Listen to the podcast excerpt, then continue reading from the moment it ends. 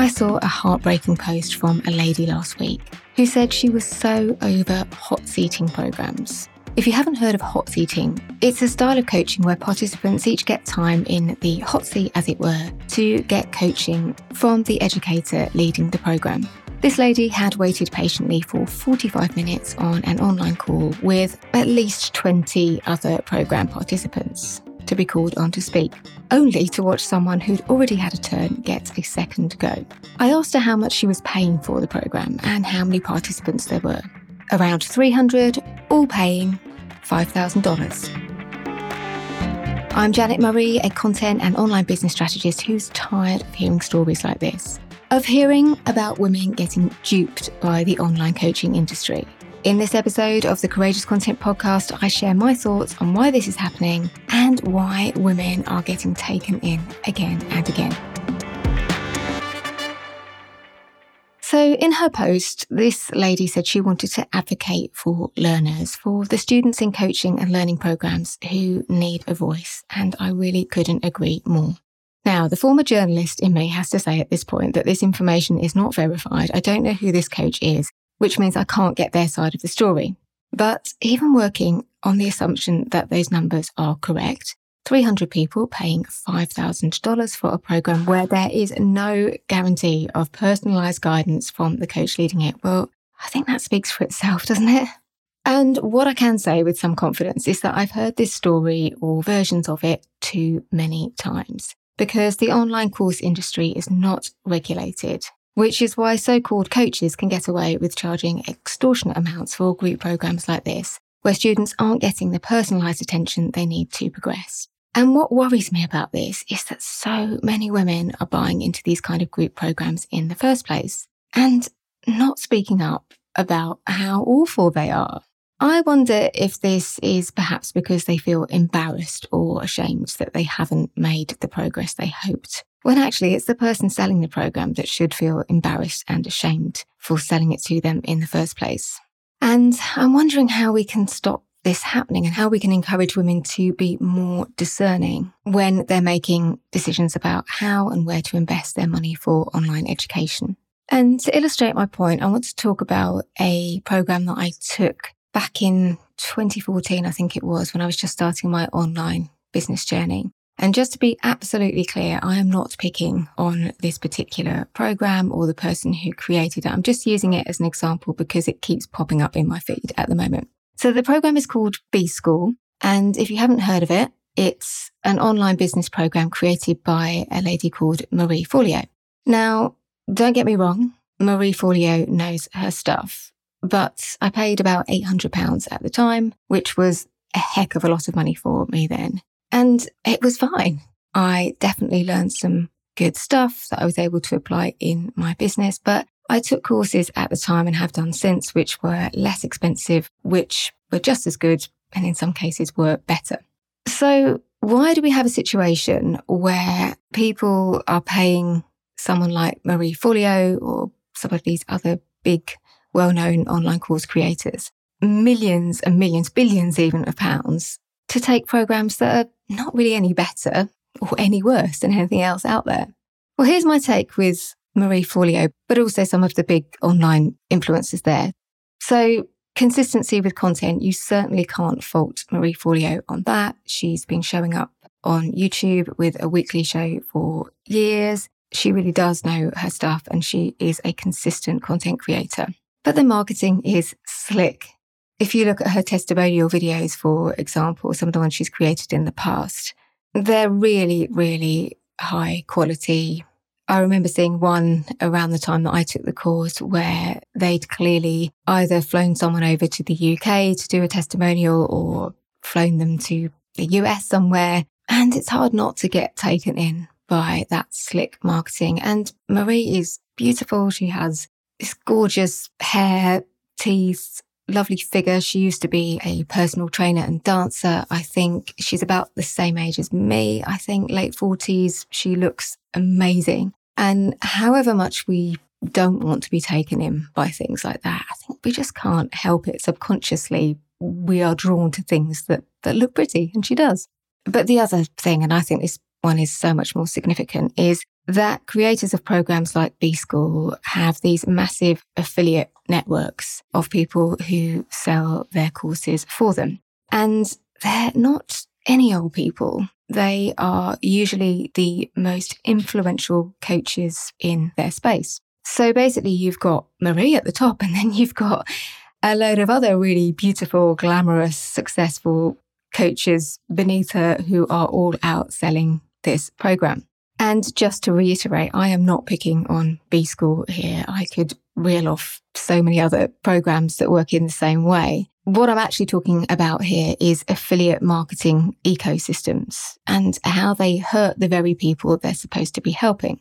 So, case in point, if you Google B School, a blog pops up on the first page from an entrepreneur who casually mentions making a couple of hundred thousand from B School. And yes, you did hear that right. A couple of hundred thousand dollars, which you could argue is fair enough. Being an affiliate can be hard work. You have to create a lot of content and basically do a full on digital product launch. So, sure, you could argue that these online entrepreneurs deserve to make additional money from selling other people's programs because they've done their due because they've rolled up their sleeves and done the work. They've built their own audiences. They showed up consistently creating content. Why not cash in on that success? Well, I think it would be fair enough if it wasn't for the fact that there are only two types of entrepreneur for whom it makes sense to pause their own marketing for a few weeks or even months to sell someone else's products or services. The first type are these successful online influencers I've already talked about who've already made tons of money from their own digital products. They have an audience and they know how to run a successful launch, or they have the means to pay someone else to do it for them. The second type of person for whom it would make sense to pause their marketing and sell somebody else's digital product is the person who is earning so little that they can actually make more money selling other people's products than their own. And it may not even be that they're earning nothing. It's just that they can earn more by selling somebody else's digital products. And someone's told me a story recently about someone that they knew who had been a very successful affiliate for one of these programs, which was designed to help you launch your own online program. But they got stuck in this awful place where they were selling a program that they knew didn't work because they hadn't managed to get their own digital course off the ground, but they needed the money. And it went on for quite a few years. So, in a sense, the money they paid for that program actually held them back from building their own business. If you're still struggling to see the problem with these big kind of affiliate ecosystems, let me explain it to you another way. And again, I'm going to use B School as an example, but I could be talking about tons of different online programs here. Once a year, the wealthiest online educators get together to promote one online business or marketing program, which is B School. They do this massive big launch, which creates a kind of virtual flash mob. Everyone's talking about B School. Everyone's asking whether it's worth investing. All the big coaches are offering bonuses. I remember the year that I invested, there was a coach who was offering a mastermind with her in Paris. And it just sounded so cool. It sounded so amazing to go to Paris and hang out with this amazing coach and learn more of this amazing stuff. But you did find yourself wondering how she was able to offer this for free to anyone who bought B School via her. Now, this is not verified, but a few years back, I remember one of my friends telling me, I think I'm remembering this rightly, that she was reselling this program for, I think it was a thousand dollars commission per sale. So if you are a big internet marketer with a massive big audience, you can sell a lot of this and you can influence people to buy this program, even if you haven't taken it yourself, or even if you've taken it and you thought it was okay, but wasn't going to set the world on fire. And even, and this is the crucial bit for me, even if you don't think that is the best thing for your customers or clients. When I'm working with the members of my Curators Club, the thing I find myself thinking all the time is if I could just get more time with them, if I could just get to sit down with that person and look at their copy with them, to help them rewrite it, if I could just have that time with them one to one, but I can't because there's only one of me and there's hundreds of them in my membership program. But I know that that's the bit that would make the difference. I know that's the bit that's missing for them. So for me to recommend that they join a program that has a thousand times more people in the program than in mine, where I'm thinking to myself, I want to give them more, they need more. That would just be unethical of me, I think, which is why I don't get involved in these kind of programs.